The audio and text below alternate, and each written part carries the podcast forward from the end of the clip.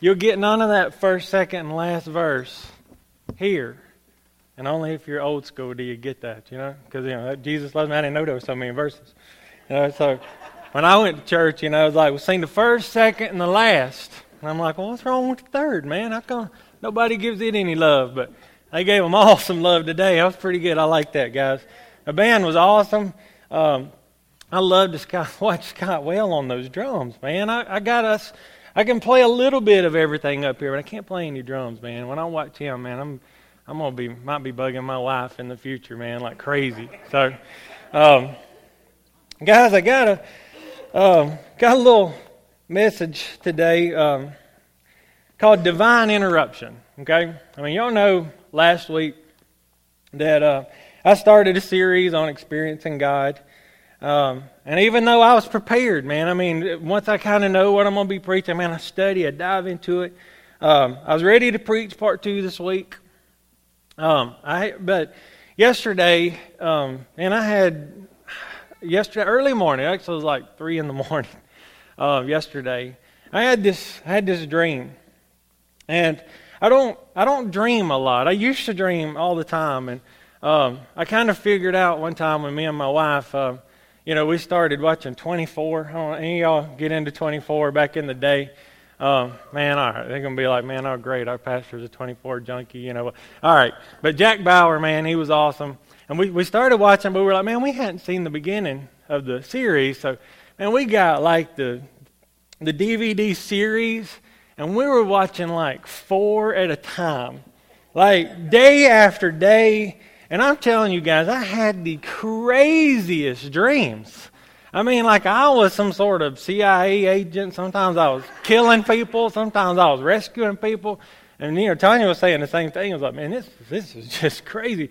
And what I figured out from that is whatever you saturate your mind with is kind of is what you what you dream about. And I think I thought about that here um, because you know ever since I've been made you know interim pastor here, um, I, I bet I've tripled my study in the Word. And so, the, you know, now that I've been studying, you know, a lot more, it only makes sense, man, that I had I had a dream uh, about this. So you know, it doesn't come by accident, you know. It's, it's, but but I had this dream, and you know, and I remember in Joel, you know, your your young men shall dream dreams, you know, old men shall dream visions, and I know I'm not an old man, you know, so I got to be one of the young people having this, you know, 38, 38 years old. Of course, when I teach, sometimes I feel like the old old guy. But um, so I just I had this dream, and, I, and at first I kind of thought it was just for me to write one of my WMDs, my Wednesday morning devotionals. And you guys have made the stats on that go up big time. Uh, you know, I got a little bar graphs that show me, but you know, and ever since he's put on the website and stuff, it's kind of going crazy. Appreciate y'all reading those and letting people know about those. Um, but you know, so I kind of got up immediately and I just I just typed up my dream, you know, and I said, "Man, this is great. It's probably for my Wednesday morning devotional. I already had my sermon for here, so couldn't be for here. So it was three in the morning, so I typed it up, went back to bed. I couldn't go back to sleep. And the more I thought about it, I'm like, man, this is this is for the church. This is I got I got to tell this to the church, and so, uh, you know, divine, you know, being from God, otherworldly, interruption, you know, writing my series. I believe I'm supposed to do this. I'm a little bit, I'm a little bit scared to do this. I don't have it as organized. Um, you know, I kind of threw it together in the morning. Um, we went to watch Caroline play uh, ball at Upwards. Um, I went home and um, this is kind of lame, but I'm a bread baker. so I made bread. That's about a two, three hour process. And then I took a nap and then me and uh, Tanya went to Georgia, went to the Smoky Mountain Performing Arts Center and saw the Martins, which was fantastic, man. And uh, interestingly enough, they sang the, the what I call the Methodist doxology, "Praise God from whom all blessings flow." And so when they played it here, I was like, Tanya, that's crazy, man. We're becoming Methodists again, you know. So uh, and so it was like that was kind of cool and kind of strange at the same time. And so I got up, I got up and just kind of went over my notes that I had from yesterday and said, All right, Lord, you're going to have to help me out. Um, so next week, um, I am going to get back on experiencing God. I'm going to talk about Isaiah's experience. Last week we talked about uh, Simon Peter's experience, and so next week we're going to talk about Isaiah. If you want to read ahead, uh, read Isaiah chapter 1 through 6. Uh, I've read it several times, and I get something different out of it every time, so I ain't no telling what I'll end up saying by Sunday. And also read um, Second Chronicles 26, because when Isaiah says in the year that Uzziah died, King Uzziah died, I saw the Lord high and lifted up. And, uh, Second Chronicles 26 tells you about Uzziah. So uh, I'm going to incorporate that too. So as it stands now, I've been divinely interrupt, uh, interrupted. Um, when I think about divine interruptions, I think about Paul uh, going on what he thinks is the right course with God. And then the following happens in Acts chapter 9, verse 1 through 6. Meanwhile, Saul was still breathing out murderous threats against the Lord's disciples. He went to the high priest and asked him for letters to the synagogues in Damascus, so that if he found any way who any there who belonged to the way, that's what they uh, used to call, you know, basically Christianity back then, because Jesus said, "I am the way." So if you were a follower of Jesus, then you know that's what they called it. We are followers of the way, and of course Jesus said, "I am the way." So they were followers of Jesus, and so whether men or women, he might take them as prisoners to Jerusalem. So, Paul, man, you got to get this. He believes he's honestly following God's orders. He believes that God wants him to destroy uh, these Christians, these cell groups who's kind of like a little offshoot of Judaism. You know, they kind of, oh yeah, Jesus fulfills the Old Testament, but they're like, we don't believe that. We believe the Old Testament and the Moses and the prophet, they stand alone. So he goes on this journey to kill, and he believes He's following God. Now, as he nears Damascus on his journey, suddenly a light from heaven flashed around him. He fell to the ground. I love this because my picture is, uh, you know, we always kind of want to think of Jesus as like weak and humble. But I kind of picture this as like he sees Paul, this arrogant man, going around destroying Christians and doing his thing. And then all of a sudden, God, light, bam, knocks him off of his horse. And I love this. He says, Saul, Saul, why you persecute me?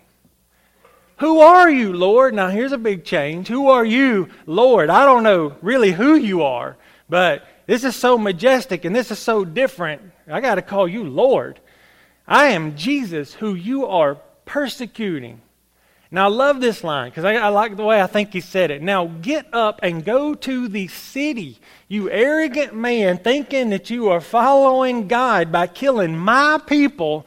Get up and go to the city, and you will be told what you must do. He is changing his attitude so much in this one instant, you know. So, Jesus just, you know, bam, listen.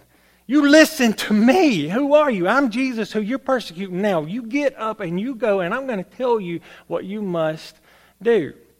Now, the reason I relate that in a similar sense, you know, I was preaching at this church what I thought was right. I mean, experiencing God. I mean, come on, that's what we want, right? Uh, it's what I want. I believe it's what God wants for us. But the truth of the matter is, I think I was getting a little ahead of myself by jumping in on this experience in God.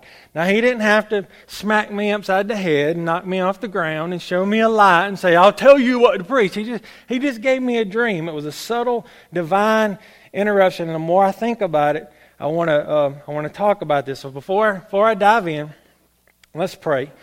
Um, Lord, thank you so much, man, just for this church, just the love you've given me in my heart for this place and the people who treat me so well, Lord. And uh, I just love getting to know them. And I love getting to, to meet them. And Lord, as I, I'm about to preach, I mean, I put myself in their position. And some guy gets up there and says he has some dream and he's about to tell us about it. I don't really know what I would think about that.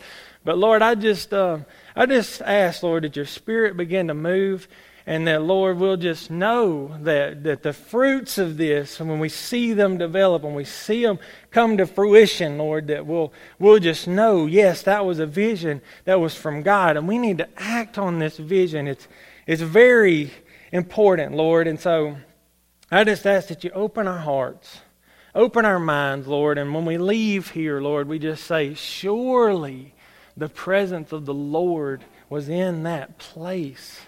So, Lord, that's all I can ask. Consume us, Lord. Surround us with your presence. Open our eyes, ears, hearts, and mind. And it's in Jesus' name we pray. Amen. So I wrote the dream down. I just want to make sure I didn't, um, I didn't miss anything. Okay, I was kind of telling Tanya the, the version of it yesterday while we were at Dillard House. So uh, yes, I gained some weight last night. The place is crazy. Um, but anyway, um, little plug for the Dillard House. Um, and so here's my here's what I wrote for my WMD. Okay. Um, let's see. Where am I going to start? I just driven my, a bus to a basketball game or some game. I really don't know if it was basketball. I have my CDL license that allows me to drive a bus. I haven't driven a bus since I've started working my new job at the academy. I don't know what the sport was, but when it came time to go home, I found myself riding the bus and wondering who was driving. I was talking to my friend named Andrew. We drove by a mountain. I immediately noticed that it looked exactly like the mountain in all the Paramount Pictures movies. You know, so when you see the little Paramount pictures, the mountain was real, it looked just like that. When I told Andrew this, he looked, but it was like the mountain got so big and so close that we could only see mountain, and we just stared until it engulfed us and it disappeared. Honestly, I thought that was just kind of weird. But I just, um, so I'll, I'll go back to this. I got to skip that part. As soon as we passed the mountain, I wondered who was driving the bus. It was supposed to be me. Andrew called someone and told me that it was being taken care of, so don't worry about it.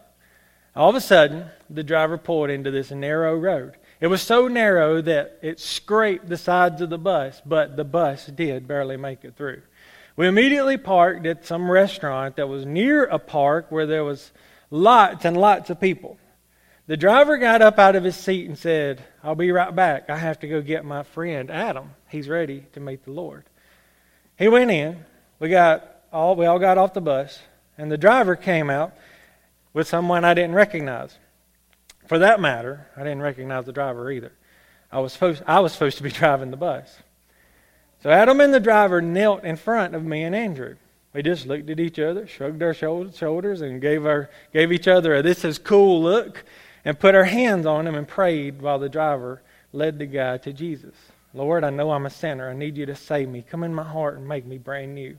As he was praying, I felt I felt everyone gathering around. I mean tons of people. I looked up and my wife was there. Her sister was there. My dad was there. And I looked out at just the masses. The guy who had been holding who had prayed to receive the Lord had been holding his hat over his heart, leaped up, threw his hand in the air with his hat in it. He didn't say anything. He just uh, my, he didn't say anything, but uh, but people just started clapping. I was weeping like crazy. My wife was all tore up. She just kept saying, I wish I had my phone to record this. I said, Me too. It just kept getting louder and louder. There were so many people. It was thunderous. And then I woke up. Now, you got to admit, that's, that's kind of cool. so I had to tell you that. But the more I thought about this, I'm like, all right, so, you know, why did I receive this? You know, Lord, what do I do with this? And I want to start with the mountain that we saw. Um, the mountain is, uh, Psalm 36 6. Check out this little verse. Your righteousness is like the highest mountain your justice like the great deep. You, Lord, preserve both people and animals. I wasn't talking about this, but if you got a pet you love, they're going to be good to go. Okay? Animals. All right. So, um, your righteousness, though, is like the highest mountain. Now, it's interesting, guys, because I didn't think about anything about the, the Paramount, the mountains being from the pictures in the Paramount movies, but I looked up the word paramount, check this out, of chief concern or importance, supreme in rank, power, or authority, one that has the highest rank or authority. And so this was just not any mountain. This is the mountain of the righteousness of God. How in the world can someone climb a mountain like that? We got to you got to be righteous. And the Bible is very clear there is no one righteous, no not even one. So we've got a mountain problem. We can't be righteous righteous on our own. And so that's where, you know, Second Corinthians, I think 5.24 comes in. Um, he who had no sin was made to be sin for us, that I through him might become might become the righteousness of God. So the only way we're going to get this mountain taken care of is through Jesus Christ. We've all got a mountain problem. In my dream, it was paramount, it was of utmost importance, but it quickly engulfed me. If the mountain is God's righteousness, how do I climb it? I climb it through the Lord Jesus Christ. He is where the starting point is. Now, the cool thing was, you know, we went, we, I don't know how the mountain disappeared, but it disappeared. And the only mountain disappearing in the Bible that I know about comes in Mark chapter 11, verse 22. Have faith in God. So, mountains are going nowhere without faith in God. You must believe that He is and that He is a rewarder of those who diligently seek Him. Have faith in God. And this comes straight from Jesus. Truly, I tell you, if anyone says to this mountain, Go throw yourself into the sea, and does not doubt in their heart, but believes that they will that they say will what they say will happen, it will be done for them. You know, so in my mind I see that a couple of ways. For one, you know, Lord, I got this sin problem. You know, will you take my sin? Will you I'm leaving my sin here at the foot of the cross. I'm asking you to wash me in your blood and make me pure and make me white as snow. If you have faith in God and you believe that He can do that, there's your righteousness right there. Not earned through going to church, not earned through reading your Bible, not earned through trying your best to keep the Ten Commandments, not earned through trying to be a better person, but handed to you through the person of Jesus Christ through faith in God. And the other thing that I think about this, and my wife taught me this about this, is the mountain. You know, I don't know about you, but, you know, I've actually wanted to go out and look at like Tomassee Knob, you know, and be like, all right, God, move the mountain. You know? And I've wanted, you know, like in the winter where it take a lot of faith, to go to my parents' you know uh, lake house and get on the boat dock and like, all right, man, here we go, Lord.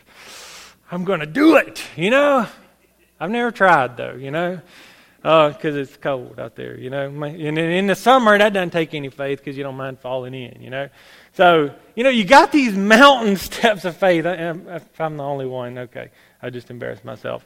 Um, Yes, you're the only one, my wife will tell me. Um, so, but what she taught me about the mountains is it's no, it's not some literal mountain moving thing. She said, if you have a mountain in your life and it's a hardship or some trial you don't think you can get over, it's what you got to do is you got to have faith in God and you got to change your position. And what you do is you get yourself up there with Him and His righteousness and His resources and His ways. And you get so far away from that mountain up there with Him that the mountain looks like it's moved. It's not even that big of a deal. You know, when the hardest things come into my life, they were mountains. And they were so hard, and I didn't know if I was going to be able to overcome. But when I got up there with Him, it's like, man, everything's going to be all right. I mean, I'm with God no matter what happens. I love to read the disciples, you know, when they're like, you know, guys, if you don't stop talking about this Jesus, we are going to kill you. And it's like they go, really? You mean I could meet Jesus today? You would do that for me? thank you. And it's like, that was supposed to be a mountain, man. You know, like I would be like, oh God, please help me not deny you, you know. And these guys are like, man, go for it. Man, cut my head off. I'll go see him now. This would be the greatest day of my life. You would do that for me. And like, you just see, why is this not such a mountain for them? It's because they're up there where He is. They're in His presence. They're looking down at this world saying, Man, this ain't my home. This world has nothing for me. They're up there with Him. So the mountain disappears. The mountain of your sin can disappear at the foot of the cross. If you have faith in God and you ask Him to move this mountain of sin and you believe that it is gone, then you are a new creation. All things have just become new. The driver turned onto the narrow road. I didn't think about it. I just thought that was weird. Why in the world would this driver turn on this little road that the bus won't even fit and just mess the bus all up, you know? And immediately I'm like, Matthew 7, 13 and 14. Enter through the narrow gate. For wide is the gate, and broad is the road that leads to destruction. And many people are going through it. But small is the gate, and narrow the road, there it is, that leads to life, and only a few find it. How narrow is this road, guys? We live in a day where tolerance is like supposed to be the ultimate uh, virtue that a person has. You know, you got to be tolerant of everybody, be respectful of everybody's faith. But as Christians, and one of the reasons people hate us is like we are so narrow minded. And you don't get to say, oh, well, no, we're not. Because, yes, we are. There is one way to heaven, and it is through the person of Jesus Christ. I am the way, the truth, and the life. No one comes to the Father except through me. But what about these other religions? No one comes to the Father except through me. Well, what if so and so is a really good person, but they don't believe? There's no one good, and no one comes to the Father except through me. So that bus, which I kind of believe is, is Lifeline Community Church, must be on the narrow road that leads to life. And check out John um, 10 9. I am the gate. You know, Jesus says, you know, your journey better start at the gate. I am the gate. Whoever enters through me will be saved.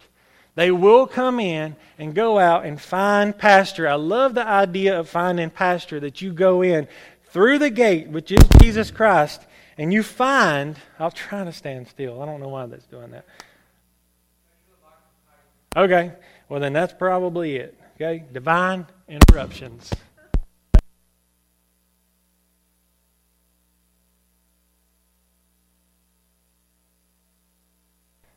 Is that better? Well, we'll see. We won't know until I, until I see.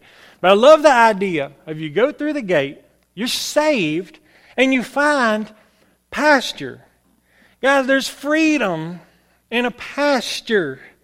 But there's also a fence.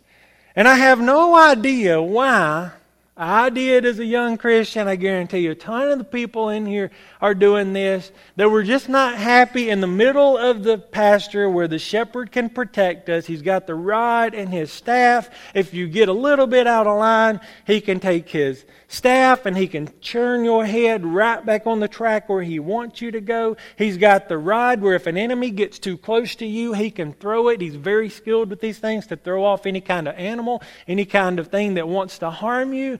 But it's like we want to be in the pasture, we want to be saved, but we want to be on the edge of the fence. We want to flirt right up here, right up to the line where the enemies are just right here. And, you know, maybe we can see the shepherd over there in the distance and like, oh, we're good. He's in, he's in sight. But we may be just out of reach of his, you know, listen, get back over here because we don't want to be close to him. The closer you are to the shepherd in the pasture, the safer you are. But I spent so many years operating right here around the fence and Jesus was still in sight, and I wondered why I got hurt, and I wondered why I got attacked so many times. And, you know, why, God, why would you allow this? Well, duh, why don't you get over here in the center where I am? Why do you have to be on the side of the fence all the time? You know, flirting with sin and flirting with this. You know, the question is not, you know, is it right or is it legal or is it okay? The question is, does it honor me? And is it, does it bring you closer to me or does it push you further away from me? Start asking asking these questions, Adam, because I am the gate. You must enter through me, and I will lead you into safe pastures where you can thrive if you will let me protect you, and you will not be on the fence all the time. The driver turned into a narrow road, and the driver went in and got someone who was ready and led them to the Lord.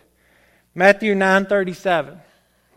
Then he said to his disciples, disciples, people who have been disciplined by God and who discipline themselves to honor God, who have disciplined themselves to learn and study the Word, who have disciplined themselves to, to ask the question, Does this honor God? If I do this action, will it bring me closer to Him or further away? When he said to his disciples, The harvest is plentiful Guys, there's plenty of people around us in this community and around where you live, people you work with, neighbors, friends.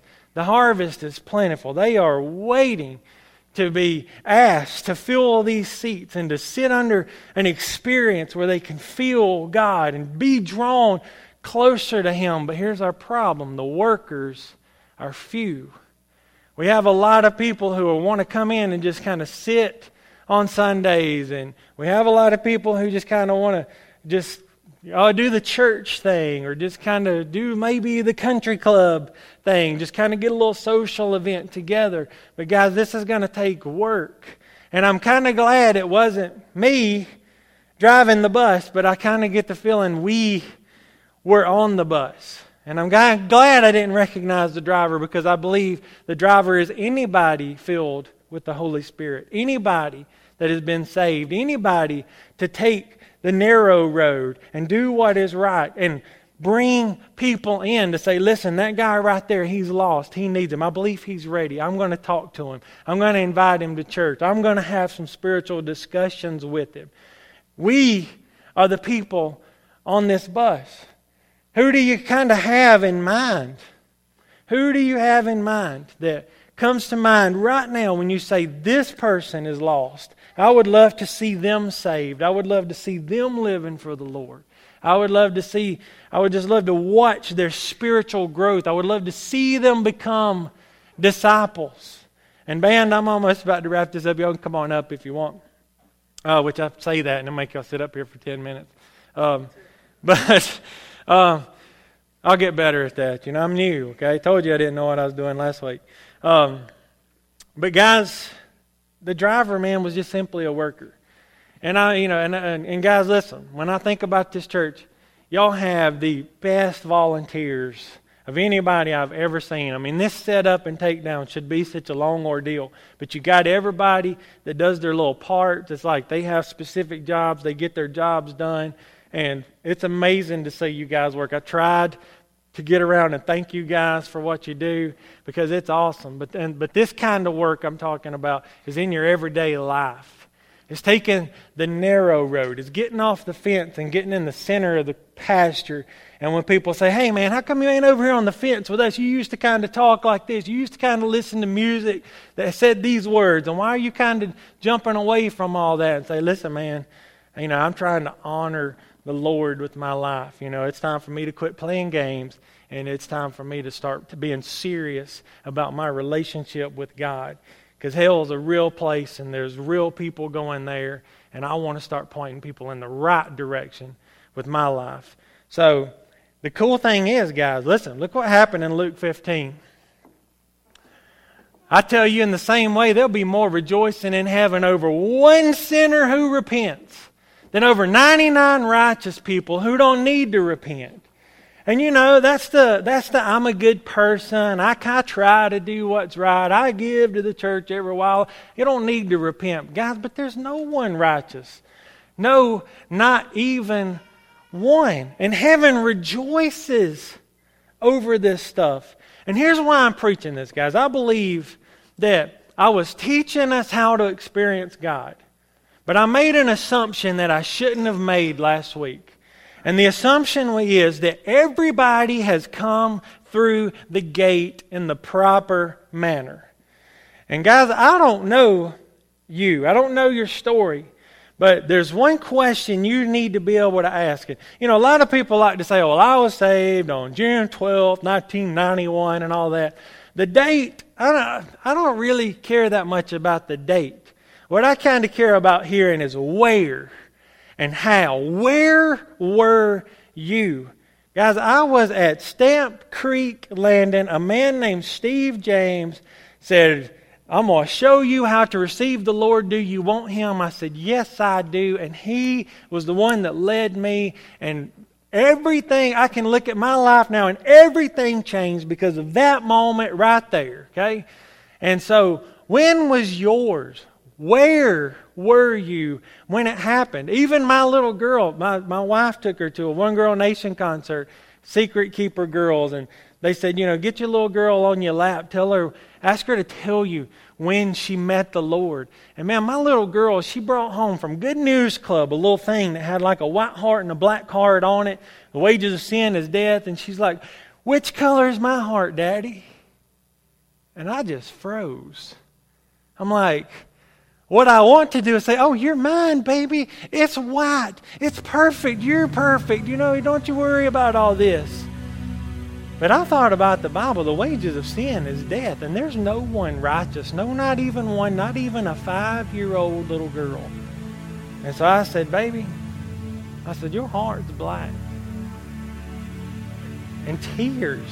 Guys, I'm talking alligator tears in her eyes.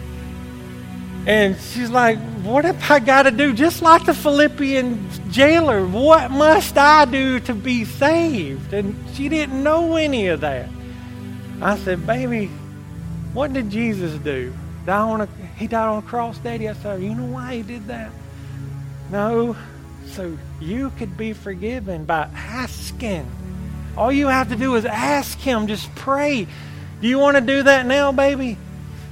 Yeah. And so, the best I knew, Lord Jesus, will you come into my heart? Will you forgive me and make my heart white? She told her that. That was two years ago. She told my wife that story. She remembered where. It's unbelievable, guys. Where were you? So, guys, we got a couple things we got to take care of, okay? For one, if you thought of a person that, I mean, that came to your mind, it's vivid, you know who you need to be praying for, you know who you need to be investing in, you know who you need to go ahead and start inviting. And you know, okay? I want you to begin to make your way down here. I got some note cards and some pens. And I just want you to write their names on there. Leave them, say a quick prayer for them here at church in this environment while the Spirit's moving. And leave your card here. I'm going to take these cards. I'm going to pray over them. At our le- next leadership team, I guarantee you that the leaders of these this church will be praying for these names. Okay? And also, the other thing, maybe you're here, maybe you've been in church, maybe you really have just been kind of going to church your whole life. Maybe you've been like, well, you know, I must be saved because, you know, all I've ever known is church. But maybe you don't know when your starting point was. When did you arrive at the gate who is Jesus Christ and walk through that gate and say, it all started here? Now, I'm going to take a little bit of time to do this. I'm sorry, guys. But uh, I got to read this, okay? Uh, this is from the Pilgrim's Progress. I read this a couple years ago. Um, I tried reading it, but it's written in that like Middle English style, like the King James, and I didn't get half of it. But somebody updated it and did it in modern English, and I've loved it. Um, but listen to what Christian saw. He saw two men come tumbling over the wall on the left side of the narrow way. So these guys are trying to get on the way over a wall. And they quickly approached him. The name of one was Formality. You know, so this is an allegory. You know, this is real people representing, you know, figurative events, you know, those kind of things.